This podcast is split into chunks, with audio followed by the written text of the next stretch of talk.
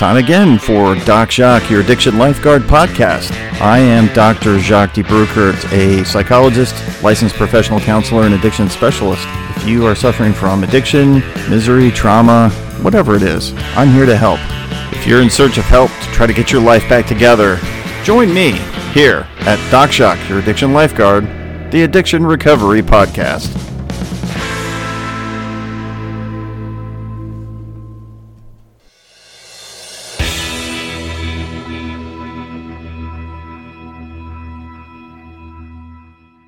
Wanted to be real clear about what this podcast is intended for. It is intended for entertainment and informational purposes, but not considered help. If you actually need real help and you're in need of help, please seek that out. If you're in dire need of help, you can go to your nearest emergency room, or you can check into a rehab center, or call a counselor like me and talk about your problems and work through them. But don't rely on a podcast to be that form of help. It's not. It's just a podcast. It's for entertainment and information only. So let's keep it in that light, all right? Have a good time, learn something, and then get the real help that you need from a professional.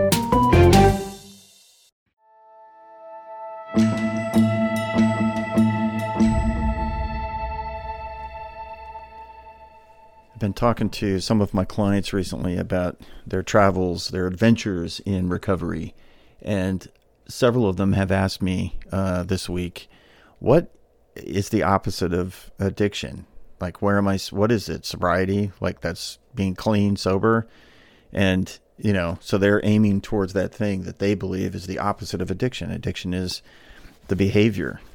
You have to remember that. Like addiction is the behavior of the usage of a chemical or a substance or be you know uh, it could be gambling or shopping or whatever but it's a behavior. So if we go with the premise of addiction is a behavior so the uh, what's the opposite of addiction? Well abstaining.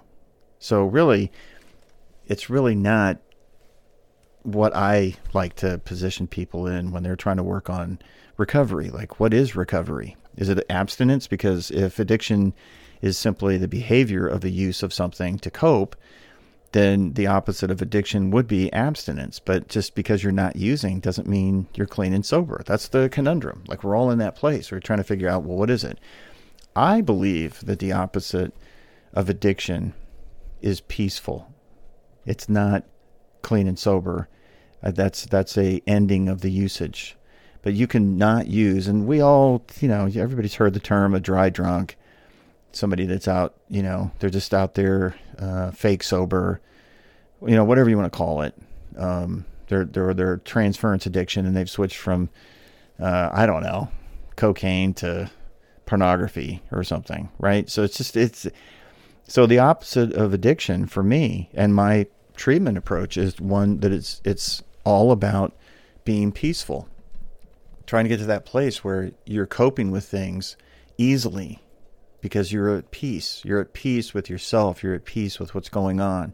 And it's important to really understand where you're going when you're trying to travel in that journey of getting there. And if you are in a place now where you are actively using, and I know some of my listeners are in that place, and you're really struggling with trying to figure out how in the world am I supposed to get out of this, you really need to work on why you're uncomfortable right? Because uh, in my estimation, in my view of addiction, we use because we're uncomfortable, period. That's it. You use because you're uncomfortable. Now, it could be physically uncomfortable, it could be emotionally uncomfortable, it could be spiritually uncomfortable, it could be uncomfortable in your relationships. It doesn't matter. It doesn't matter. The, the triggering behavior that got you to the point where you were uncomfortable is what you've got to work on.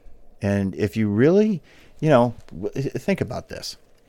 I feel uncomfortable, so I'm anxious, I'm depressed, and that's why I always kind of laugh when somebody comes in and they've they're on an antidepressant or an anti-anxiety medication, a, benzo, because their psychiatrist says, "Okay, well, you know, you're feeling depressed, so let's put you on some Wellbutrin, and you know, you have some anxiety, so I'm going to uh, uh, give you a benzodiazepine. I'm going to write it P O Q D."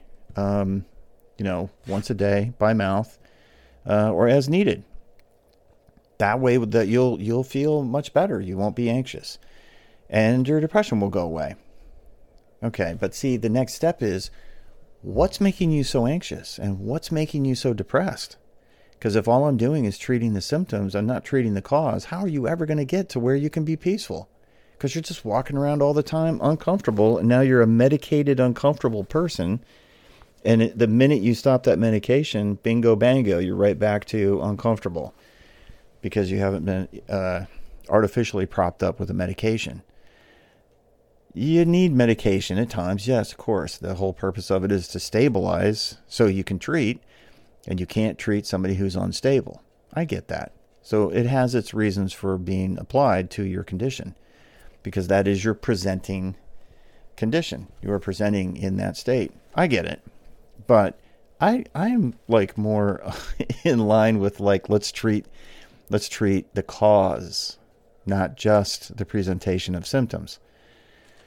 So if you're uncomfortable and you're not peaceful and you're using, to me, that means that the opposite of use of usage, the opposite of addiction is peaceful.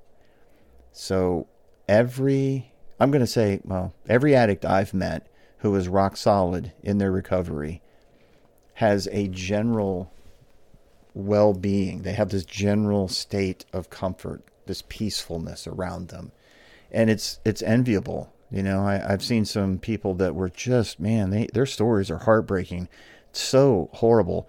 The things that they survived in their life and the stuff that happened to them, and then the things that happened because they were engaged in their drug of choice, and it just became so destructive, man. They were huffing, they were shooting up, they were they were uh, freebasing, they were just you know just whatever it is, man. It's just so bad, and the worse the story, the stronger the recovery, the more peaceful they seem. And I've met some people, man, that were just so almost Zen like in their peace. They just were just like these very centered, focused people that so calm and so collected. If you, you know, one of my friends, um, Heather Hageman, uh, did a podcast. You can look at it. I think it's podcast number 15. Um, she did a two-parter. She was she was one of those people that was just like out of her mind, crazy, and, and just very dysregulated all the time. She talks about that, but she learned how to self-regulate through the practice of yoga, and now she teaches uh, trauma yoga and teaches other people how to um, experience trauma yoga as well as treat people with it. Um, she teaches pra- practitioners, and she's so peaceful. She's she's so calm and peaceful and I, I'd known her for a long time, and I just I, I was so, I, and it's interesting because I didn't know her story fully uh, until later on after knowing her for a while, and her level of addiction and the insanity. Um, and so there's this, you know, 20 year old beautiful woman who's just out of her mind and so dysregulated. And then she got to where she got into recovery and she's very calm and peaceful and centered and focused. And she practices that every day. Um, and I think that when you are in a place where you are feeling very dysregulated all the time, and it seems like you're trapped, um, it's just it's literally a prison. So, I in my journey of trying to get there and try to try to be peaceful, peaceful with the world, peaceful with myself, peaceful with my history, my own actions. You know, when we work on step four, the fearless searching moral inventory, we have to work towards understanding self, the good, the bad, and the ugly of self. And when we look at that, it's you know you're full of shame or embarrassment or anger, resentment, all the all the negativity that can be there.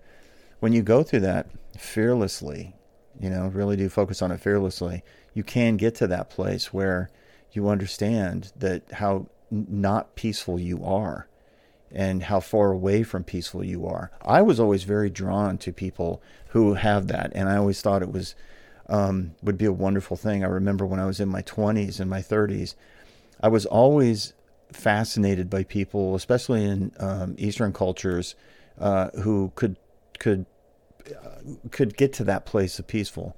Um, and so I tried to learn the things that they were using as tools to get there, um, not the things that weren't part of my own faith, my Christian faith, but um, things like making bonsai trees, um, martial arts, things that were things that you required a lot of focus. I was always very impressed with um, the way the Japanese are so contemplative about things, and they would they ga- they they um, they valued peacefulness and replicating peaceful representations in nature, whether they be trees or rock gardens or sand gardens or uh, landscapes. Just these beautiful things that are meant simply to enjoy by being in them. And in California, there were a lot of places like that that I, I had seen where you would go and there'd be a Japanese garden and it was very calm and and, and um, you could sit and just soak it in. And it was like to bring back the idea of calmness um, and peace and tranquility, something that in today's world is a, a premium value as we slowly become unglued.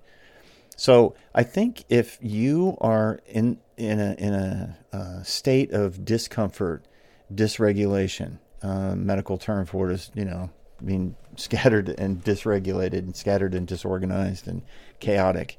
Um, if you are in that place, you know that's that's going to contribute to your addiction tremendously. And so when I'm working with people and trying to help them in their on their path, it's very challenging because they truly are not in a place where they can even they can understand what peaceful what a word means and what they can you know what they can do when they're there. They have just never had it. Man, when people come in, the first thing they're you know the first few times I'm meeting with them, they are just wrapped up so tight, man, just so tight the it's like a it's like an overwound clock, and if you just knock one of the gears out of the way, the spring is just going to just proing. It's going to go flying all over the place, and uh, probably damage something in the process. You know, um, tear up the tear up the room as the spring is flying all over the place. And that's how people are. They're just literally like levitating. They're vibrating out of a chair because they're so so dysregulated. And if you have ever had that experience, I've had that experience many times. You just you're you're spinning uh, and moving a thousand miles an hour, but you're going literally nowhere. It is a horrible feeling. And so to me, that was always the opposite of peaceful. And so I tended to move towards things that I would have liked to have been able to experience calm, peaceful. That's why I like being at the beach, the, the ocean. I find it very peaceful. Um, bodies of water for me are a thing. That's that's you know that's my preference, but different people have different things that are peaceful to them. My wife probably experiences you know beautiful snowscapes and that very peacefully. I find deserts to be very peaceful, and she finds them to be kind of irritating and overly hot and not particularly comfortable. I really enjoy it. She calls me like the lizard because I like being in the heat. Um, but finding that I, I tried to move towards that. And at the times when i was the least um, the least at peace um, and being at a loss as to find that peace it was very challenging for me. And the more i could understand that i needed it and then i would try to identify those things that provided it for me. There were people in my life that were very difficult to deal with. Um, people with personality disorders, people with behavior problems, people with anger issues, addiction issues, you know, friends, uh, previous romantic relationships I'd had, uh, and, when I was younger. You know, these were people that were very chaotic. And then, uh, interestingly, um, probably much like you, I would find someone who was not that, and then I would drive them insane because of my own craziness and sometimes even people would try to help me get to a more peaceful place with with no luck whatsoever. And I would get very upset about it because I really wanted what they had but I just didn't think it was possible for me to have it. So I know that I know what that I know what that feels like and I know what it looks like. And I'm sure that the if you're listening to this you have some experience with that. If you certainly do if you have any addiction issues and I'm sure you wouldn't be listening if you didn't that being being in that state of dysregulation, it, feels like a prison, and it feels like there's no escape from it. But so taking these little these little steps towards recovery and trying to figure out how to slowly move that direction is, is something that you actually can do. But you have to know what you're trying to where you're trying to go. It's kind of like you know, if you said uh, you got in your car and you wanted to go somewhere, I want to go somewhere. Well, where are you going? I don't know. Somewhere. And you get in your car and you just start randomly driving. You might find something interesting, but it's probably going to get pretty irritating along the way because you have no idea where you're going. Or somebody said, Hey, meet me in this place. And you say, Okay. And you get in your car and you start driving and you realize you forgot to ask, Where are we supposed to meet? And you have no idea. So you just start randomly driving around that's kind of what it's like when you're trying to figure out how to get out of some place that you don't know how to get out of. So, trying to get to a point where you can can practice peacefulness is a progressive movement towards that. It's not an instantaneous. And as addicts, we love the right now. We want it right now. So we don't have a lot of patience many times to um, wait around for the time when we can actually get it. We we want it right now. Which to go back to the idea of like one of the things I used to do to to try to practice that or teach myself that was making Japanese bonsai trees. Well, it, it takes like 50 years to get a tree to be anywhere where you want it to be. That tree is going to be really old.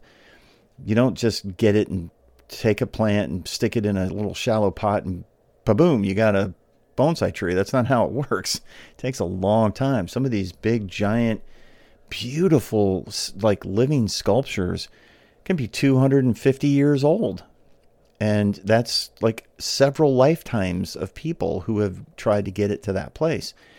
And I think with with us as human beings, we are ever involving, evolving um, creatures that are changing and the daily change that is it's a daily change a slow progressive change if you if you look at the timeline of what the expectation is to get clean and sober it is a year and a half to 2 years of really hard work to get there like daily work you might be stumbling along the way the first few months maybe you you stop using, then you start using, and then you stop, and then finally you're like, okay, I'm going to really try. That's when the clock starts. So it's two years. A year is 365 days. A week is 168 hours. A day is 24. You know, it's like uh, these are really fairly long periods of time. You're not going to get there easily, and it's not going to be quick. So, moving towards clean and sober if my destination is peace, there are so many things I have to do before I can even figure out the direction I need to go. Where is peace? Where is it? I have to identify it. Then I have to really kind of visualize what that may look like. But then I have to know okay, well, what are the expectations? Uh, peace. So that means I'm never mad? No. Does it mean I'm never depressed? No. Does it mean that I'm never going to be aggravated or upset about anything? No, absolutely not. It doesn't mean that. Of course, you're going to be that at times. You're a human being. You're not an automaton. But you know these little progressive steps. I'm going to try to. I'm going to try to teach myself to be contemplative and breathe from my diaphragm, diaphragmatic breathing. I'm going to try that for five minutes today. Just five minutes. I'm not going to try to do it for two hours. I'm not going to try to turn my whole life upside down and be peaceful. No, I'm just going to try for five minutes today to breathe from my diaphragm and see if I can experience something different from the chaos I have been experiencing. Five minutes. Think if you did that five minutes a day for five days in a row. That's 25 minutes. That's almost a half an hour of calm breathing from the diaphragm. That's 25 minutes. That doesn't seem like a long time, but then the next week you change it from five minutes to eight minutes or 10 minutes. And then the next week you try it for 12 minutes. And then the week after that, 15. You see where I'm going with this? So, these progressive steps, you're teaching yourself to take these moments to be peaceful progressively and increasing over time going slow and see what see if you can stay in that moment which is very hard especially if you're highly dysregulated because you have all these chaotic things going on in your world or you have a lot of intrusive thoughts because of childhood trauma It's hard to spend f- five minutes seem like an eternity if if that's what's going on in your head all the time. The constant dialogue in your head of I'm not okay. I'm not okay. The world's not okay. She's not okay. He's not okay. I don't like this. I don't like that. This my job is terrible. I hate school. I hate my life. I hate my friends. I hate my relationship. I hate my car. I hate my house. I hate my neighbors. I mean, you it's just it's like if you're just going on and on about all the things that are not okay, it's very hard to spend 5 minutes taking a pause from that. And so I it's it's the progressive steps. Addicts love to distract themselves. They think that's the answer to addiction. Like, let's just do something else instead. Let's go for a walk. I'm going to go to the gym. I'm going to, I'm going to go and, you know, it's like that never works. It never works. I hear that all the time from people. I'm going to do something that's more healthy. And they do it once, maybe twice, and then they're off back into this horrible place again. I'm going to get a better job. I'm going to get out of that relationship. I'm going to move. I'm going to get a new car. I'm going to, you know, it's like this does not do anything to move you closer to peaceful. Ironically, usually those things have the opposite effect. What they do is they cause you to have more stress because now you've taken on added responsibilities or added relationships or you've added to your life instead of taking things out of your life that are causing you that discomfort. So these progressive steps towards peaceful is the progressive and increasing over time slowly. Find those things that you can slowly change. When you are learning something new, you don't pick up a uh, I don't know, a tennis racket or a golf club or pick up a bowling ball and expect that you're going to be able to do it at its highest success level, like the highest achievement you can with that that is possible. You're not going to bowl 300. You're not going to get, you're not going to ace me on every serve in tennis. You're not going to be a scratch golfer the first time you pick up your clubs. So I don't know why people think that somehow addiction and recovery is done that way, except that usually whatever they're experiencing in the moment when I start seeing them, it's a freaking fire drill and everything's chaos. So Perhaps it's the addict thinking of, I want it and I want it right now and I want it to be perfect. Or, I can't stand this anymore. My life is falling apart and I don't know if I can take it anymore. So, these these motivators, these things that are like, "Hey, I want to I want something to change." Okay, great. So let's progressively get there. And let's figure out a way to make it so that you can find ways to peacefully live your life. Peace. The opposite of addiction is peace, being peaceful, not dysregulated and chaotic. Work work on that and let's see how you do in getting to a better place. Well, I hope you enjoyed this episode of Doc Jacques, your addiction lifeguard, as much as I have. If you like these podcasts, please leave a review on whatever platform you're listening and let other listeners know how much you enjoy the episode. If you need help, you can reach out to me through my website, wellspringmindbody.com. Jacques DeBrucker, Doc Jacques, your addiction lifeguard. That's me, hoping that you can get sane, stable, and sober and live a better life. And like I said in the podcast, let's learn how to be peaceful. It's so much better than being chaotic. So get some help, find a way to get it, and let's start getting better. Okay? So until next time, this is Doc Jacques saying, see ya.